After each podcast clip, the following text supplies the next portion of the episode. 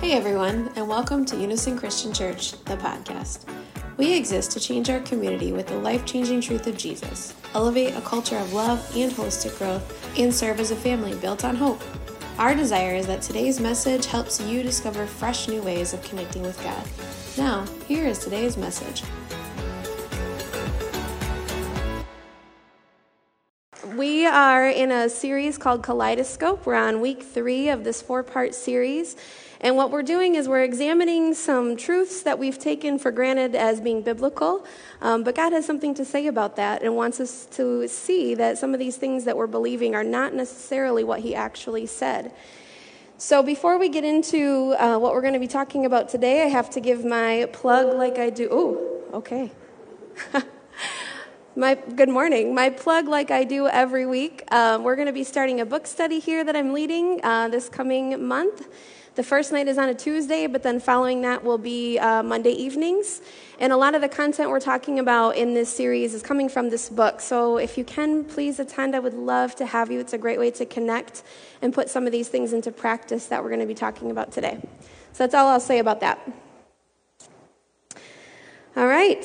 So, we're going to talk today about weakness. Yes, one of our favorite things. Um, and what's interesting is that every week that we've had to do something, God has been demonstrating this topic in my life. So, last week, we talked about giving up our hopes, what we hope for, um, in lieu of what God hopes for us. So we talked about giving up the way we think we think things should go as we hope for them. And of course, in the beginning, the technology didn't work like I had hoped. Um, so this week, we're talking about weakness. And of course, today I feel super weak and vulnerable in front of you guys. So I'm like, yeah, all right. Thank you, Jesus. Nothing like some real life demonstration in real time. So, what we believe about weakness that God wants to address is that it's bad that we should not be weak. We should be strong. We should be powerful. We think strength and power are the tools of the church, and that it's going to make us a better Christian.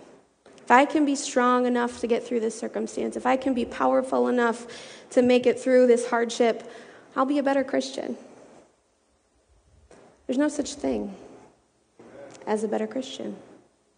There's no such thing. There is nothing we can do or say to be any more loved or any more saved than we already are. So, before we get too far into this, we're going to look at uh, Paul has to say a lot about our weakness and our strengths, and also some places that he talks about this in his letters. But before we do that, I just feel prompted for us to close our eyes for a second. Take a deep breath. And I just want you to picture, using your holy imagination, that Jesus is giving you a big hug. And if you can't picture Jesus, just picture somebody that is very meaningful to you in your life a family member or a friend.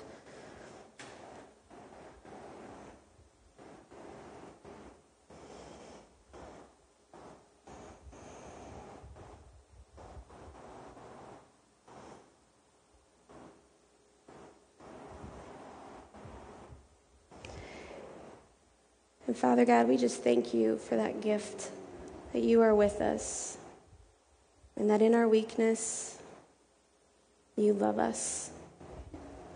And we are valuable to you just simply because we want to be with you and we exist. In your name we pray. Amen. So what happens for us is that we, in our weakness, in our hue, in our weakness, we want to feel strong. We want to have power. And what happens is that in that place of power, we want to enact change. We want something to happen. And power is a good thing. Holy Spirit is with us and has the power to make things change. We have experienced, hopefully, at some point in our lives, a powerful place of healing, a moment where we did not think that something was going to happen, and we inter- intersected with God, and there it was. And there was this power, there's this sense. I, I pray you can feel it when you come to unison. I felt it this morning as we worshiped together. I felt that presence and that power being here with us. And it is an important, important part of who we are as believers. It is life changing in that moment. But it is not to develop our character. Power is not what creates character change in us over the long time. And I want to just quick read a quote for you from a book called The Solution of Choice. It's a short book and it's an excellent book about how we've come to a place in, in the church where we believe in things like power and will and choices to be what manifests character change and who we're supposed to be, and that's not the case. But what this author says about power is that it's an important element of the Christian life. We need the power of the Spirit's anointing to function in our calling. Spiritual power can perform miracles, bring freedom from spiritual blockages, and remove wicked spirits, but power does not produce character. It is clearly helpful to get rid of unwanted demons and to experience the healing presence of Christ in traumatic memories. But these breakthrough moments do not change our character, they merely clear the path for our character development. So, we're going to look at what Paul has to say about this and how he interacts with power. If you know the story of how Saul became Paul, you know that he encountered Jesus in a very real and powerful, life changing way, right? And that moment was healing and transitional for him. But what made Paul become Paul was going to Ananias' house, being brought into fellowship with other believers, and doing life with them in the day to day. And the character change that came out of him as Paul came as a result of being with other believers who loved him even in his weakness. Because I guarantee you, Paul had no idea what it was like to be a Christian right out of the gate. Somebody had to show him, right? Jesus didn't say, "Okay, now that you're now that you've encountered me, now go and I, I here's what you do and here's how you do that." And here, he was like, "No, you go to this person's house and they'll show you what's to happen next." So God uses community in us to bring about character change. So, Paul, in his second letter to the Corinthians, chapter 4, if you want to turn there, or you can follow along with me here, Paul talks about we have this treasure in jars of clay to show that the surpassing power belongs to God and not to us. We are afflicted in every way, but not crushed, perplexed, but not driven to despair persecuted, but not forsaken, struck down, but not destroyed, always carrying in the body the death of Jesus, so that the life of Jesus may be also manifested in our bodies. For we who live are always being given over to death for Jesus' sake. That sounds like suffering. We've talked about that before, right? But that sounds like suffering. We are always always being given over to death for Jesus' sake, so that the life, so that his blood flows through our mortal flesh. It is his power that I have to succumb to. I have to die to my own strength and power. To be given his blood in my veins. That means I go where he says I'm going to go. That means I do what he says I'm going to do. And I don't just walk around going, in the name of Jesus, you're healed because I think that's what it should be. And that's hard for us. That's really hard for us. But what Paul is saying to us is that we may be trying to remove something from somebody when they are not supposed to be out of that suffering yet. We are acting out of our own strength and our own power to take away something that God might be trying to use to get that person's attention. When I want to be strong and powerful, when I want to do it my way, I'm not thinking about you, I'm thinking about me. I want to protect me. I want to take care of me. I want to look good. I want to think that I know what I have, that I've got it all figured out and I'm, and I'm good. Because I want to be strong. I want to be powerful. I want to take that control back into my hands. I want vengeance the way I want it.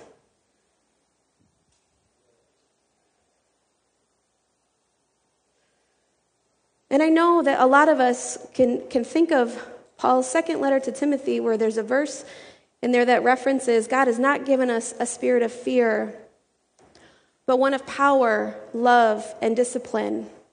And I know that's what comes to mind for us. But the truth is, we're going to talk more about this at the end, but the truth is is he's talking about that power in conjunction with that love and self-control and discipline. God's power inside of us also means that we have to know when to be quiet. We have to know that if we go to heal that person and we want to heal them, and he says, No, daughter, I have to say, Okay. I have to be listening in constant companionship in tune with my Father's voice to know what He's asking me to do. I like to try to fill up with strength and power in the morning, fam. I'll be honest, and walk away and be like, all right, Jesus, I got this. I'm good. And then guess what happens at the end of the day? I don't got it. I'm done. I'm worn out. I'm exhausted because I've been trying to walk around all day long doing it on my own. And Jesus tells us it's the little children that come to him that get, inherit the kingdom of heaven. And he's talking about those kids that will not let go of your leg, that will not stop holding on to your hand. That's what he wants us to be. So, what do we have? He has the strength and the power. What do we have? What are we supposed to do? What's our half in this equation? And I want to talk today about there's two things. One is humility humility and weakness. Humility is the first one we're going to address. And before we talk about what Paul has to say about this, God brought to mind for me um, Gideon. And in Judges chapter 7, Gideon's, Gideon's getting ready for battle with the Midianites, as Nikki shared this morning. And the Lord says to him, Send him home.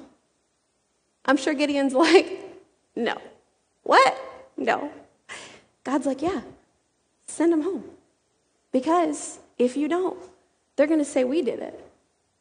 They're going to say it was their strength and it was their power that made this happen.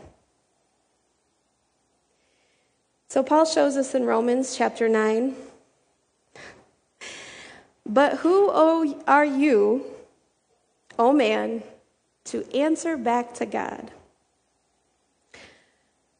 Will what is molded say to its molder, Why have you made me like this? Has the potter no right over the clay to make out of the same lump one vessel for honorable, honorable use and another for dishonorable use?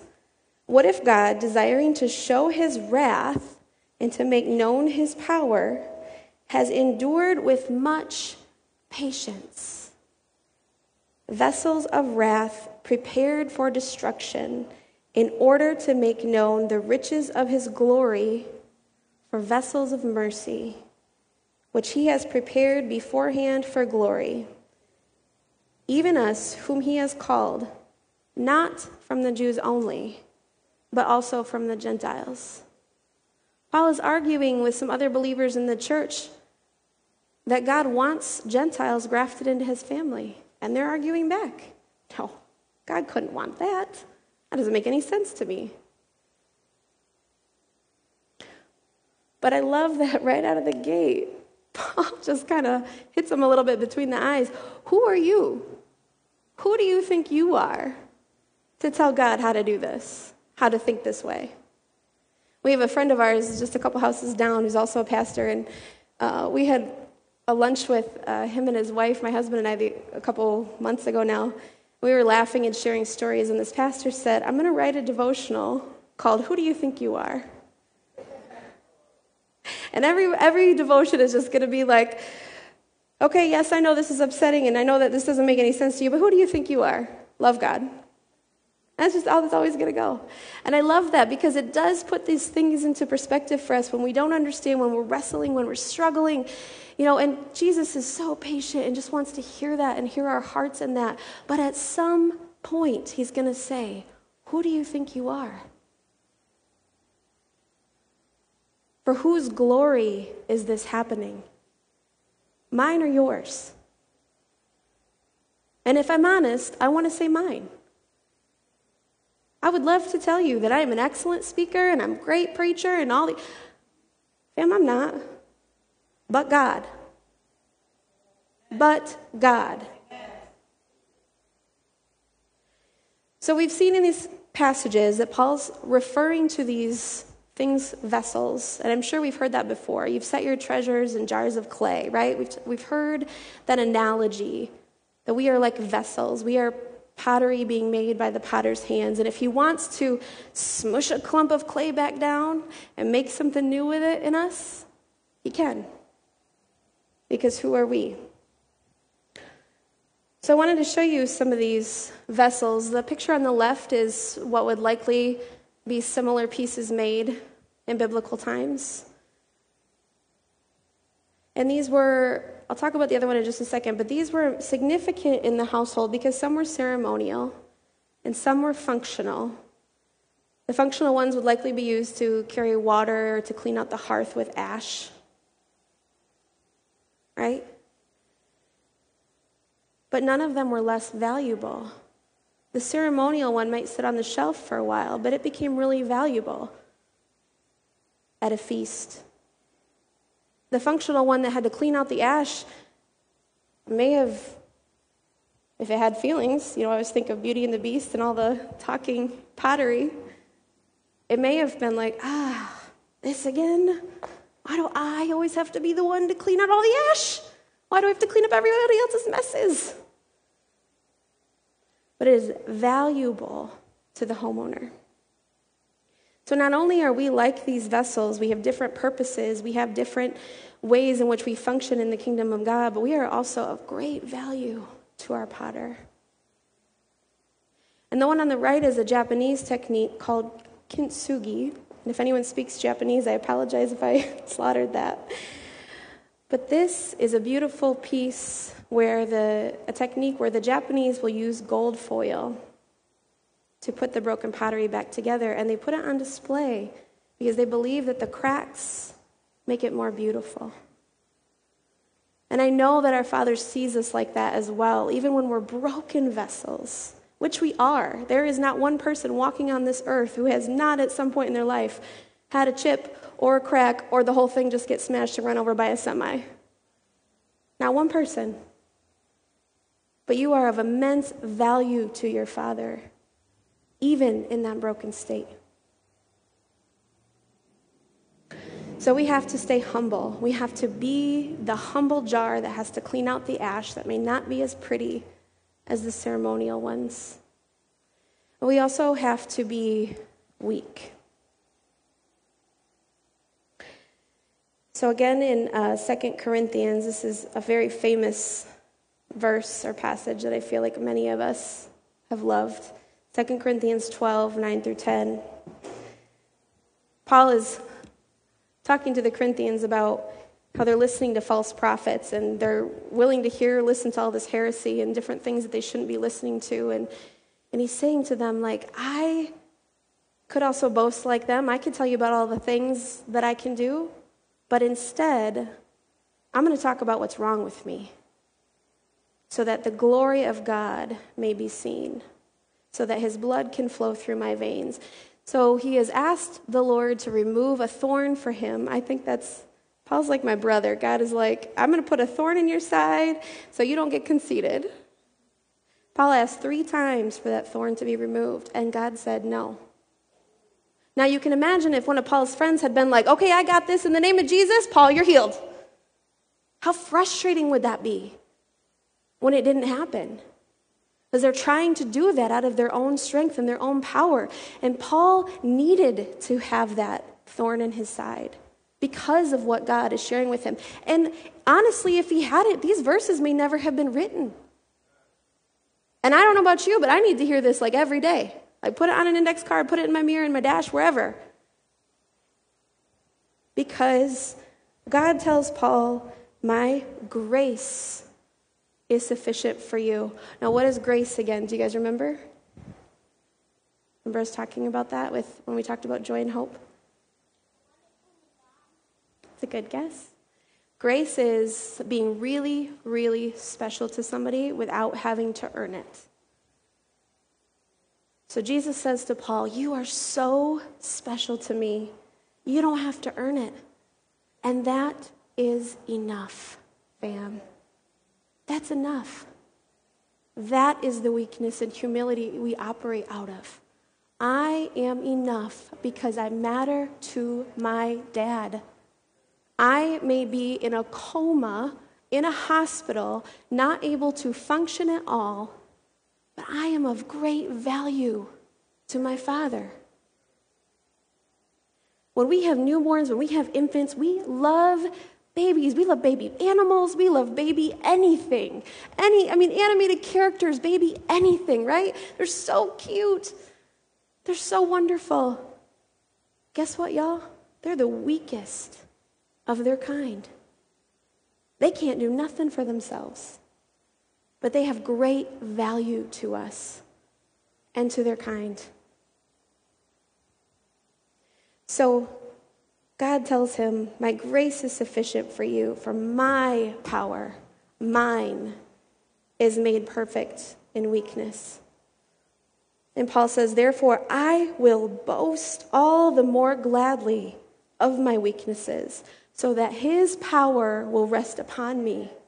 For the sake of Jesus, then, I am content.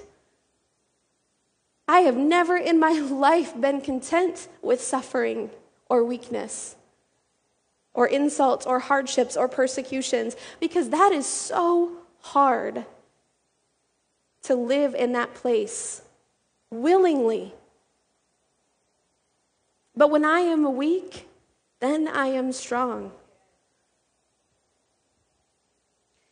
There's another reason that our suffering and our weakness and our hardships matter, and that is for the benefit of the kingdom.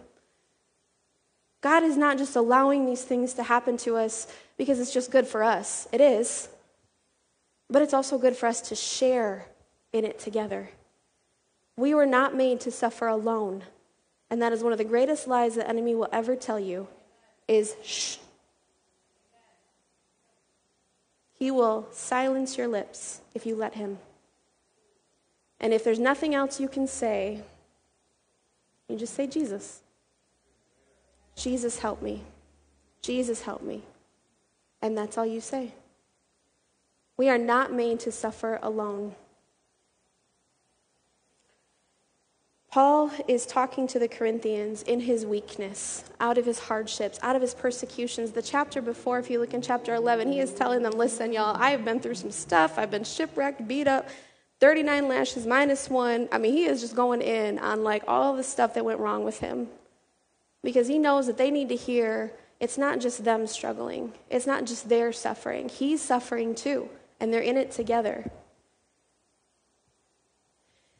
In his first letter to the Corinthians, I'll just read this, I don't have a slide for it, but he said, When I came to you, brothers, I did not come proclaiming the testimony of God with lofty speech or wisdom.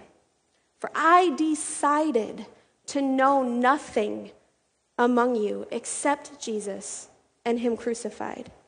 And I was with you in weakness and in fear and much trembling. And my speech and my message were not implausible words of wisdom. They couldn't understand him. He was probably just babbling. But he was demonstrating the power of the Spirit through him so that your faith does not rest on the wisdom of man or my own wisdom, but the power of God. He is literally asking God, uh, maybe not, but it seems as though he's asking God, like, just, shut, just quiet my mind and give me yours. Help me to stop thinking of all the things I need to have in place or the things I had, the right words to say. And just tell me what you want me to say. so that his power is demonstrated. So, what do we do with these tools of weakness and humility now that we know why we need them and what, what, why they matter? And the first one is in our weakness and humility, we are to be a people who create safe spaces of Hesed where we become gentle protectors who share in one another's weaknesses, not exploit or expose them. It is really hard to be weak. But please hear me when I say that sharing weakness is not the same thing as trusting everyone. Okay? I need if you hear nothing else today, sharing weakness is not the same thing as trusting everyone. Jesus did not even trust everyone. He knew that there were some people that had it in their hearts to do something to him, and he didn't entrust himself to them, scripture says. So we do not need to walk around thinking that every Joe Schmo passing on the street needs to hear all about all my stuff, because they may not be somebody that we're to share weakness with. We are to look for community that has Hesed, and Hesed is the Hebrew word for God's sticky love. I love that phrase. Like honey just pouring down your body, or pancake syrup, if that's your kind of thing. But it is God's love with us simply because we exist. It is His attachment love to us that will never be broken because we are His. That is the kind of person you share your weakness with. You need to know that that person you share your weakness with is somebody that will love you no matter what. And I'll be honest with you, that can be really hard to find. And if you need somebody to do that with, please come and see me. It will take time to build some trust to know that somebody is a safe person that you can share your weakness with, but it is vital because, again, you are not to suffer alone.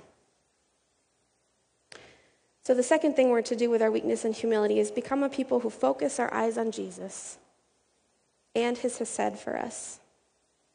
We need to die to our own strength, our own power, our own will, our own hopes to become his vessels. There's another quote here that our change is not forced by willpower. We cannot will ourselves to have character transformation and look like Jesus. We are constrained by the love of Christ for it is this Hesed love that did not let us go, even when we were still enemies of God. He loves everyone on this planet.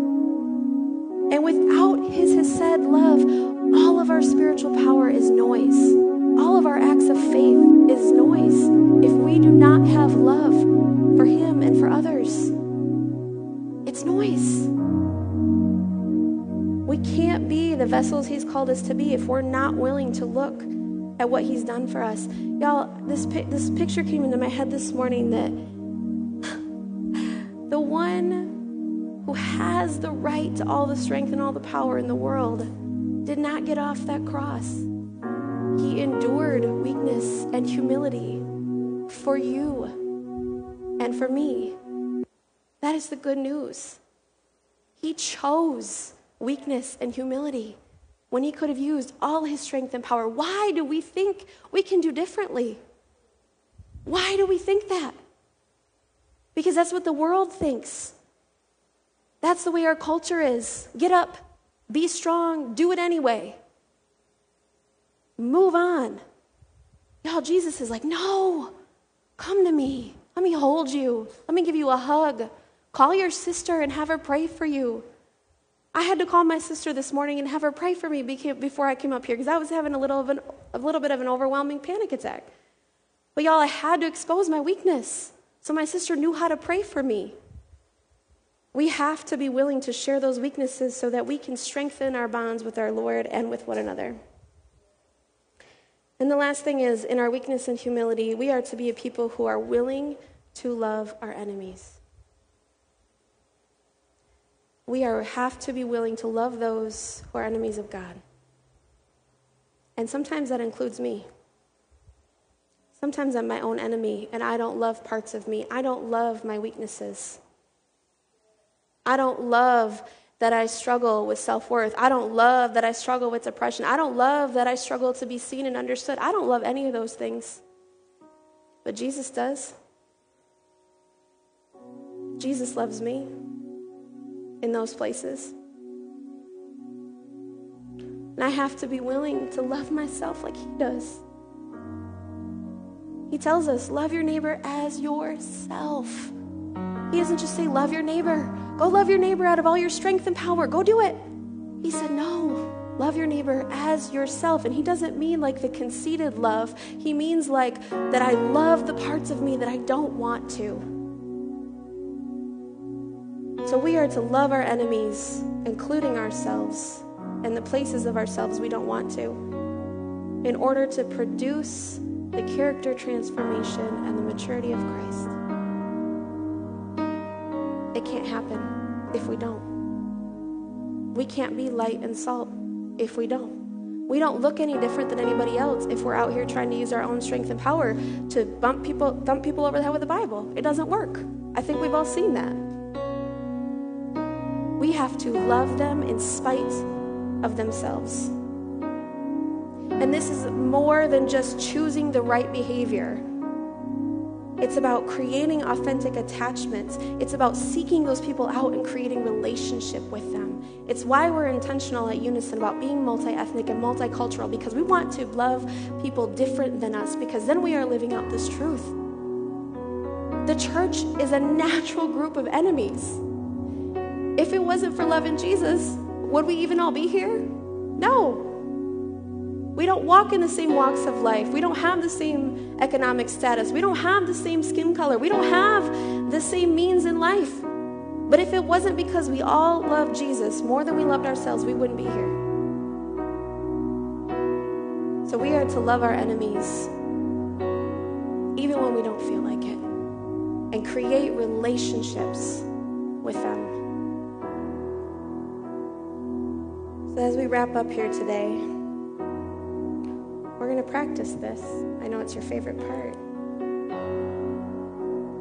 But first, I want to encourage you at some point this week to share some form of weakness, mild to moderate, nothing intense, but find a safe person and share a weakness with that person. And invite them to pray with you over that. It's important to know that when we share a weakness with the other person, as the recipient, if I'm receiving that weakness from somebody, if I try to give them advice about that weakness, guess what I'm doing? I'm acting in my own strength and power. Okay? It is important when someone shares a weakness with us to just go right to dad. Jesus, help us. Jesus, help my sister. Jesus, help my brother. Let me know if there's anything you want me to tell them or do for them. That needs to be our knee jerk response, not my advice.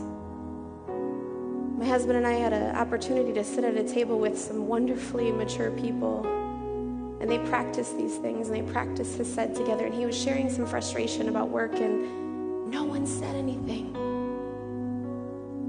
So he keeps going, he keeps telling, you know, oh, there's this is happening and this is happening, and oh, just what do I, you know, basically everything within without saying, What do I do? You know? And they still said nothing.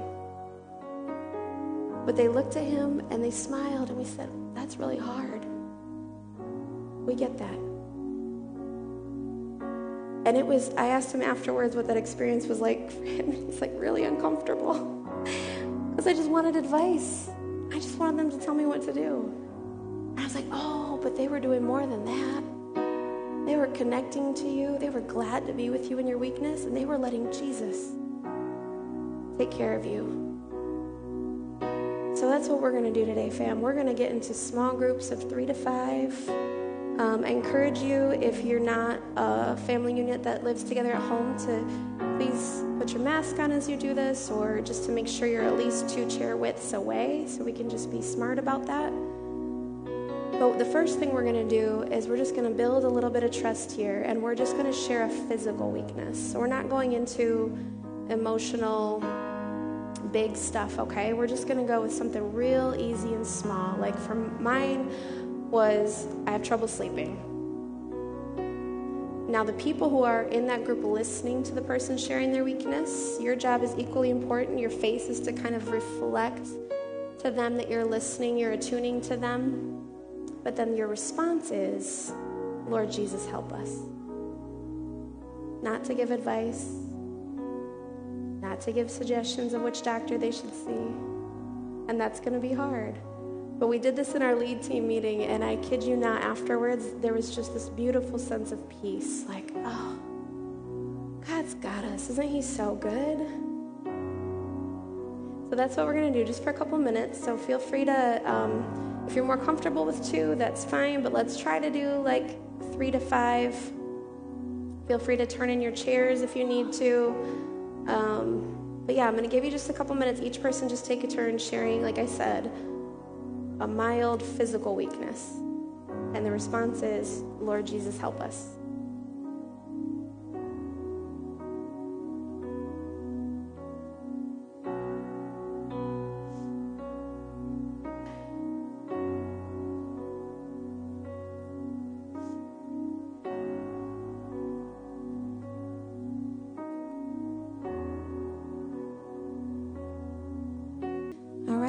Close in prayer here.